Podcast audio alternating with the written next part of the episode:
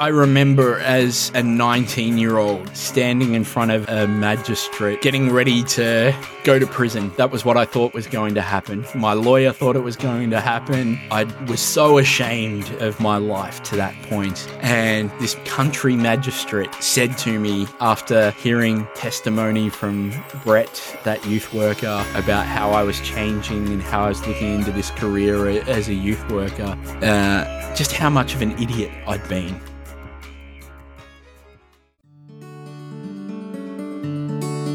Hello, I'm Paul Munier, the Executive Director of the Youth Intervention Programs Association, and I'm a youth worker at heart. How lucky am I? I have the privilege to meet youth workers from around the globe and learn their stories and share them with the entire world. I'm glad you're listening because together we'll learn how their life experiences shape their youth work. As you listen, I encourage you to consider how your experiences shape what you have to offer young people. Welcome to this edition of The Passionate Youth Worker. Hi, everybody. For this episode, we're joined by Aaron Garth. Aaron is the course coordinator of community services at Stotts College, Australia, and the executive director of the Ultimate Youth Worker. Aaron has worked as a youth worker in a number of settings, including a church, street drug and alcohol outreach, family services, residential care, local government, and youth homelessness since 2003. Aaron, thanks for being a guest on the podcast. G'day, Paul. Thank you for having me on the podcast. Really excited to be here today. I'm super excited to learn more about the ultimate youth worker. But first, let's learn about you and unfold where your passion for serving young people came from. Let's just introduce you to the listeners a little bit. The people that know you best, what adjectives would they use to describe you? Oh, that's such a good question to start with, Paul. I really love that one. I think they'd start by saying I'm stubborn and pig-headed, particularly when it comes to the things that I'm I'm most passionate about. That I'm an adventurer, that I'm a person that deeply cares about other people. They're the words that most come to mind when I think of the people who know me best thinking about who I am. Normally, you don't think about a youth worker as being pig-headed or stubborn, but also caring and compassionate. Yeah. How do those two things jive? Sometimes they do, and sometimes they don't. I think most of the time, my heart as an advocate for my young people is uh, driven by that stubborn pig headedness that uh, I want to see the best outcomes possible for them. Like a dog with a bone, I, I just don't let go of that. I just fight for their opportunities, I guess. And that's where my stubborn and pigheadedness comes in most is through that advocate heart side of things. And conversely, and, at the same time, that care, compassion, love that we have for the young people that we work with is so important as well. We can be their advocate and fight for them, but if we're not showing the care and compassion for them as well. We're just another face in the crowd. So I think that's for me where they come together. I can see how they blend together beautifully. And it's great to have a stubborn, pig headed champion for young people because young people all over the globe seem to get the short end of the stick way too often. So to have some strong advocates, some people just dedicated to fight on their behalf is wonderful to learn about. For sure. I think all too often our young people do get that raw end of the stick. And from time gone by, adults have looked at children and young people and have dismissed their being as, uh, oh, you're too young or you don't know enough or whatever it might be. And having adults who can get alongside young people and genuinely care about what they have to say is so important. And then being a, a voice for them. Advocacy is very much about helping that voice to be heard. And uh, I think that's where my stubbornness and, and my care and compassion all come together. That's cool. That's a great combination, a great story. And thank you for working so hard to make the world a better place for young people. It's wonderful to hear things like that. Let's back up and figure out where your passion came from. Can you just go all the way back and talk about your childhood and what that was like? Yeah. I don't remember a time where there wasn't some form of conflict in my house. I'm the eldest of three brothers.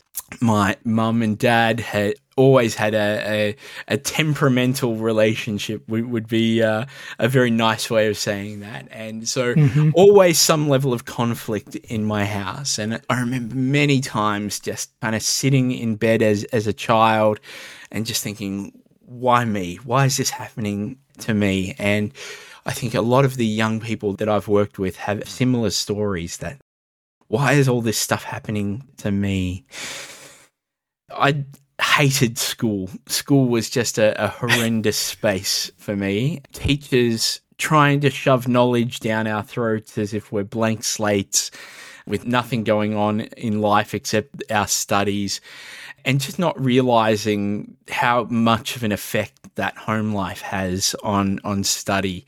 So in, in primary school here, just not enjoying that time at all, not not getting along with other kids because of what was going on in my life, just that sense of no one understands what's going on for me at all. And that happened from my very first preparatory classes onward as I said, lots of conflict in the house. When I was seven, we were looking forward to welcoming a sister into our house. And mm-hmm. uh, unfortunately, my sister was stillborn.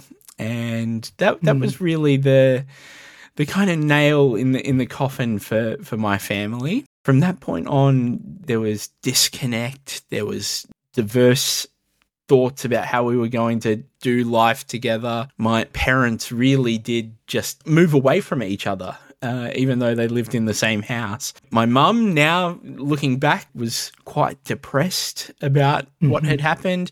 My dad threw himself into into work.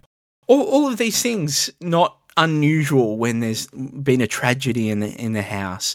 But as a seven year old, all I saw was just this conflict. That became the, the central tenet of our family. Right up until my parents got divorced when I was 17. So, for the next decade, just conflict in our household. You made some choices that had an impact on you. You got into a little bit of trouble. Is that right? That's right. With that conflict, with that recognition, I guess that innate understanding that that my parents were going through their own stuff and had to do their own thing at the time. I also felt that I had to go and do my own thing. And I, I grew up in part of Melbourne here in, in Victoria in the northern suburbs uh, called West Heidelberg. Low socioeconomic community, we uh, it's the area that was the 1956 Olympic Games Olympic Village, and once uh, the Olympic Games left, it became social housing area. So very mm. low socioeconomic area. The school that I went to was a fairly low socioeconomic school and I started to get into some trouble. Uh, that started in the classroom, being disruptive because I saw that things weren't fitting for me and that life was getting in the way of that. From there, started to becoming suspensions at school, starting to plug in with the wrong crowd, as as uh, we we hear all too often, and from there, I, I started to get in trouble, yeah, with the police. Uh, stealing cars and and shoplifting and all all the fun and exciting things that I could get my hands on at the time to distract myself from the crap that was going on in life. Mm-hmm. Yeah. Yeah, and often we think of young people doing stuff like that as nothing more than just a cry for help or a shout out to say, hey, things aren't cool in my world. Somebody pay attention to me. In retrospect, do you think that's what you were trying to convey to people? Uh, yeah, I think for me, it was saying that life at the moment is so full on for me and no one's listening to what I'm saying. No one's really asking me the questions uh, about how's life because, as I said, my, my parents are going through their own stuff, so they're focusing on them. Teachers are just trying to get curriculum out. There, there was really no one listening to what was was happening for me, and so I was shouting in the only way that I knew how to, and that was through causing as much mischief as as I possibly could. I could see that happening. And at what point did you come to the understanding of that kind of behavior, that kind of reaction to the stressors and the trauma you were facing weren't going to work well for you? How did you get away from repeating the same things over and over again? Oh, Paul, it wasn't until I was almost 20 before, before that all kind of came together for me. I think when I was a, a late teen, maybe 16 or 17, I was fully kind of into into this life. I was out most nights stealing cars or, or getting drunk or causing mischief in, in whatever way I could. I saw that was just how life was going to be. And it wasn't until I was in my early 20s that some good friends got around me and and uh, a, a, local church pastor spoke in, into my life and good youth workers who had been speaking into my life for a very long time everything kind of finally clicked uh, in that yeah late 19 early 20 year old aaron to say if you keep doing this you're, you're going to end up dead or in prison and mm-hmm. if if that's the the track you want then then go for it. But I think you want something more in life than that. It wasn't just one conversation or one person. I think all too often as youth workers, we hope that that one conversation that we have with our young people is going to put them over the line. But it was the the day in day out conversations with those friends, with those pastors, with those youth workers that were telling me that I could be more than that rat bag who was out there every night causing trouble, getting drunk, stealing cars. It was that the long term discussions that finally overwhelmed my defenses. Did you have to resolve the trauma of your sibling that was born still to get past this? And if so, how did you do that? Was there people to guide you through that process? Yeah, it, it's interesting. I, would say I'm always resolving that trauma and the trauma of my family. Part of being a, a good youth worker, I think, is always wrestling with the stuff that's on the inside, the the stuff that makes us who we are. And one of the ways that that I do that is I see a psychologist somewhat regularly in the same way that you would tune up your car, I see it as a tune up for me. And w- one of the things that I remember saying to my psychologist a, a, little while ago was, I thought I dealt with some of these things. And, and he said, You had, Aaron, as, as a 20 year old, as a 25 year old, as a 30 year old, you, you've dealt with these things in the different parts of your life. But as different parts of your life emerge, I'm now almost 40, husband, father of five kids. That is a very different lifestyle than I was as a 20 year old. And that brings in some new thoughts and new understandings and new pains of my background. And every year, every new challenge in life, you have to deal with those things that have made you who you are. So yes, I did have to deal with the, the trauma of, of having a stillborn sister. And I remember speaking to social workers and counselors and youth workers throughout my childhood and, and teen years, but not really understanding what was going on. And so not having a language to be able to wrestle with those concepts of grief and loss and trauma and hurt and pain in a way that was leading me anywhere in a positive sense. It really wasn't until my mid 20s that I started to really have a language for this stuff. And and really that happened as I was starting to study to be a youth worker and having to think about this stuff uh, through the lens of how would I help other people. Wow, that's great stuff. Thank you for sharing that story and and your growth and your evolution into being a full person and dealing with some difficult things in your past. Just curious, how is your relationship with your parents and your siblings? Yeah, work in progress. um, I, yeah. I, I think we would all love it to to just be rainbows and butterflies, but uh, yeah. you know, trauma is trauma. While I very much dove into dealing with my trauma. Some of my siblings are still running away from from that trauma.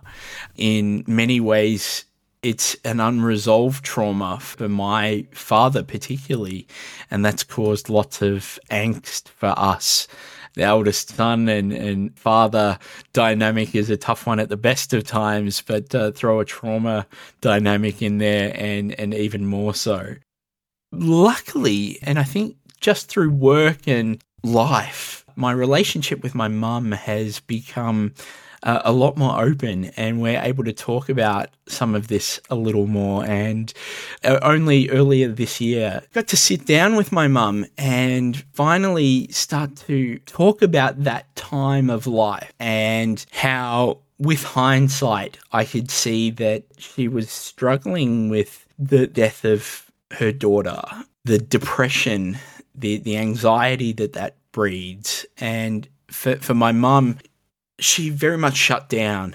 In many ways, was that physically present but emotionally absent parent. And understanding that from a psychological perspective was relatively easy for me as a person and doing youth work and social work. That's my background. You know, all of that as a theory, as a knowledge point. But being able to actually sit down and, and have that conversation over a cuppa with my mum and, and say, for me, that was a real turning point in life that I hadn't really thought about, but it comes up sometimes for me. What's that like for you? Was a really, really positive conversation. Could have gone completely pear shaped, but it actually made our relationship closer, I think. So yeah. That's that's, that's great. family at the moment. Yeah, well, I, I, I feel like I know them well, and thank you for sharing all that. Aaron, we do have to take a short break. When we come back, I'd like to dive into how you got into youth work and how you started the Ultimate Youth Worker podcast and uh, whole website. So we'll be right back. No matter how you support our young people, the Professional Youth Worker powered by YIPA has your training and learning needs covered. Visit training.yipa.org. That's training.yipa.org to see for yourself and then join the thousands of youth workers around the globe who learn from our easy to access, exceptional trainings. From our blogs to our podcast, the Professional Youth Worker is your go to resource for tools to help you keep going, keep learning, and keep growing. Members enjoy free unlimited access to live online and on demand trainings and a preferred discount pricing for our one of a kind certificate course. Annual memberships are just $99 for individuals and only $250 for your entire organization. Visit training.yipa.org today to learn more. That's training.yipa.org. And we're back with Aaron Garth. Aaron is the executive director of the Ultimate Youth Worker and also the course coordinator of community services at Stotts College in Melbourne, Australia. Right before the break, you concluded talking about your family I'm wondering at what point in your life did you realize youth work is a thing that I want to get good at and I want to help other people with? I had no idea about youth work, Paul. It was something that I'd been involved with as a young person, but I hadn't really thought of it as a job or a profession or anything like that. I started to train as a, a motor mechanic and dropped out of high school and, and was just looking for what was next and had a little experience, as we've heard earlier, with cars. And uh, I love cars. I'm a, a big V8 uh, Ford fan. So I thought that was going to, to be my job. And I started a, an apprenticeship as a mechanic and I loved working on cars, but I hated people wanting their car back yesterday, as, as we all know from dropping our cars off at the mechanic. I was chatting with an old youth work friend, now old youth work friend. He was my youth worker when I was a young guy mm. and, and he was managing a, a youth drop-in center. And he, he said, Aaron, we're trying to get our, our youth group started again again from scratch. You've had a bit of experience of that. Would you come and, and volunteer and help us out to start it again? And I said, Yeah, that sounds like a lot of fun. And, and I did that for about six months while I was doing my mechanics apprenticeship. And Brett, this youth worker friend of mine, and, and I caught up for a coffee one day and said, How's it all going? And I said, I love working on cars, but I don't think mechanicing's for me. We started to kind of spitball well what could be for you? As as we were chatting you know i was mentioning how much i was loving helping out in the youth group and all of these younger kids from west heidelberg just reminded me so much of my own background. And and i just said to him oh look wouldn't it be great if someone paid you to do the work you do brett? That'd be a great job. And he said, Aaron, people do pay me to do what I do. It's called youth work and, I, and I just I, I had this mind blown moment of really you get paid to do this thing you know, to play pool and drink coffee and, and have conversations. This is a job. And he said, yeah. And I said, how do I get into this thing? And, and that was my, my moment, if you like, the light bulb moment. Everything clicked for me to, to start looking at, at youth work. I was really blessed to be in, in a church at the time that was looking for, for someone to start doing some youth programs with our local school. And I mentioned to, to my pastor that I just had this conversation, and he said, Well, if you enroll into some study in this space, you can come and start working with us. And so it was that very much apprenticeship model start doing some study and we'll give you the opportunity to, to start doing some work. And I was 21 when all that kind of started to fall together. And I enrolled in a, a local training program called Youth Dimension and started to learn about this great big mystery of working with young people. And the more that I learned, the more that I wanted to learn. And here I am, 39, running a course now for, for those who are in very similar places, just wanting to learn how to work with young people. I got to believe all your experiences that you had growing up have been wonderful assets for you in understanding and being able to establish trust with young people. How have you been able to use your life experiences to better equip yourself to help others? Oh, I, I remember as a 19 year old standing in front of a magistrate getting ready to go to prison. That was what I thought was going to happen. My lawyer thought it was going to happen. I was so ashamed of my life to that point. And this country magistrate said to me after hearing testimony from Brett, that youth worker, about how I was changing and how I was looking into this career as a youth worker, uh, just how much of an idiot I'd been. And th- this magistrate, I found out many years later, was an ex Golden Gloves boxer and he took no crap from nobody. He just said, Aaron, many people can learn from your experience if you're willing to show them that there's another way. And cool.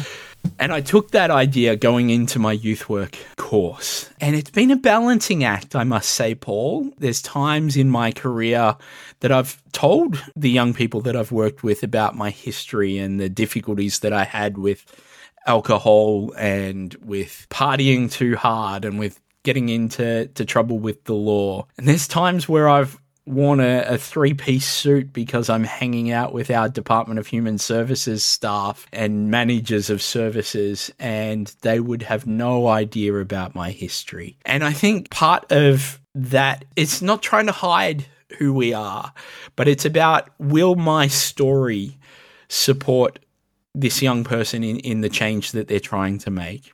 That's something that only comes with experience and learning and time.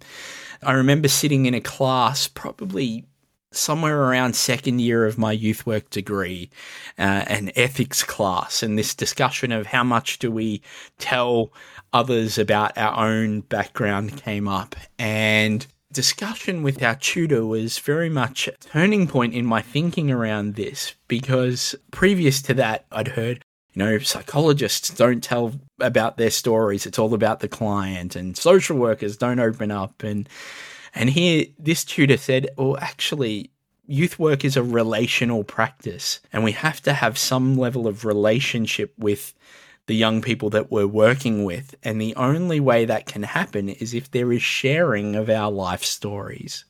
Mm. And, you know, whether I've worked in drug and alcohol and uh, with some of the young people there, I've told my story of struggling with alcohol throughout, you know, my late teens into the early 20s. Others would have no idea that I'd ever used alcohol. Working with clients from Justice, same thing. How do you know who I am without me telling you who I am and the experiences I've had as a young person with the justice system? Some people know, some people don't. And it's about thinking, will my story help this young person to reevaluate where they're at? That's great. So you got into youth work, you did a variety of different things. At some point, you decided to start this ultimate youth worker, which is training and helping other youth workers in a variety of sort of ways. And you have the ultimate youth worker podcast and and I'm shocked at how much YIPA and the Ultimate Youth Worker are in parallel tracks with so many things, and yet here we are on the other side of the globe. How did you start the Ultimate Youth Worker? I've never met a youth worker who wants to do this job half assed. We all want to be the best we can possibly be to help the young people that we work with.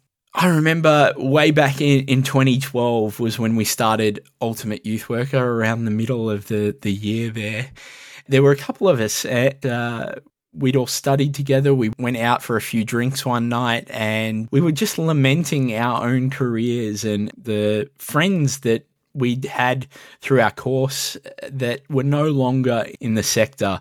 Here in Australia, there's some statistics that would say if you've got a degree in youth work, you might last five years in youth work.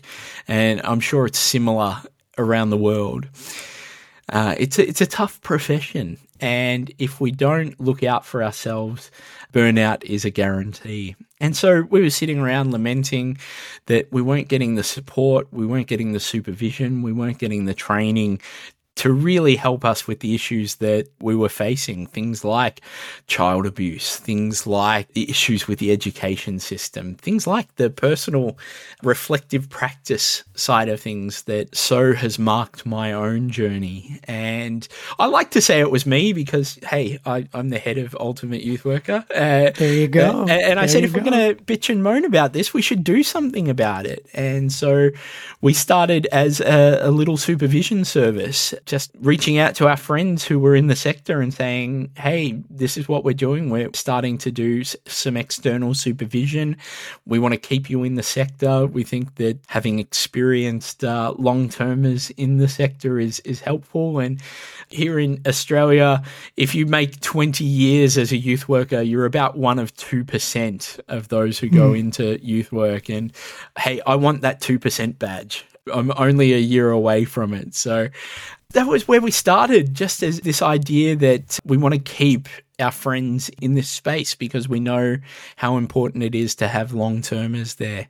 From there, we were asked to start running some training and program development and all that type of thing. And that has spiraled and grown to be the ultimate youth worker. And people ask us why the ultimate youth worker. And it comes back to that idea of, none of us want to be just mediocre at this job. We, yeah. we want to be the best. And the only way we can do that is by learning from each other and encouraging each other to be the best. So, yeah.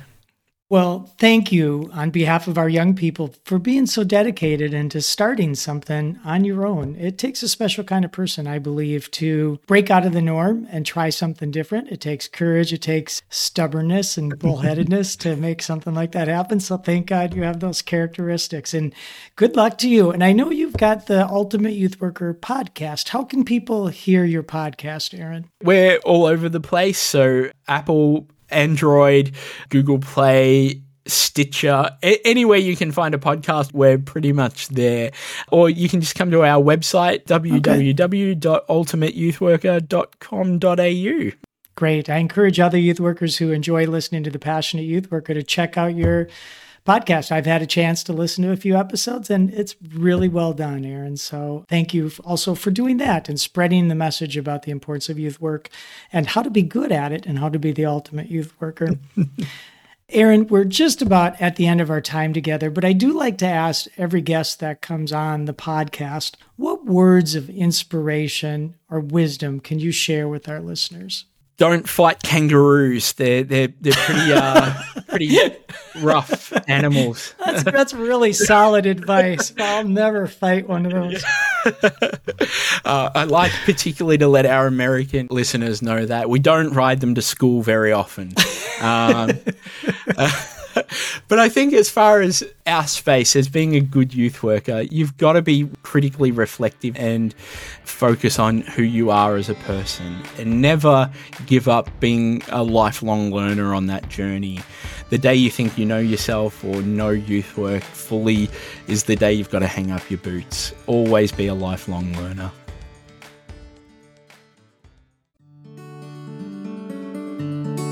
If you would like to share your passion for youth work, we'd love to spotlight you as a guest. If you have feedback about the show, please let us know. Just visit training.yipa.org. That's training.yipa.org and click on the podcast tab. This podcast is made possible in part due to a generous contribution from M Health Fairview. I'm your host, Paul Munir. Thanks for listening to The Passionate Youth Worker.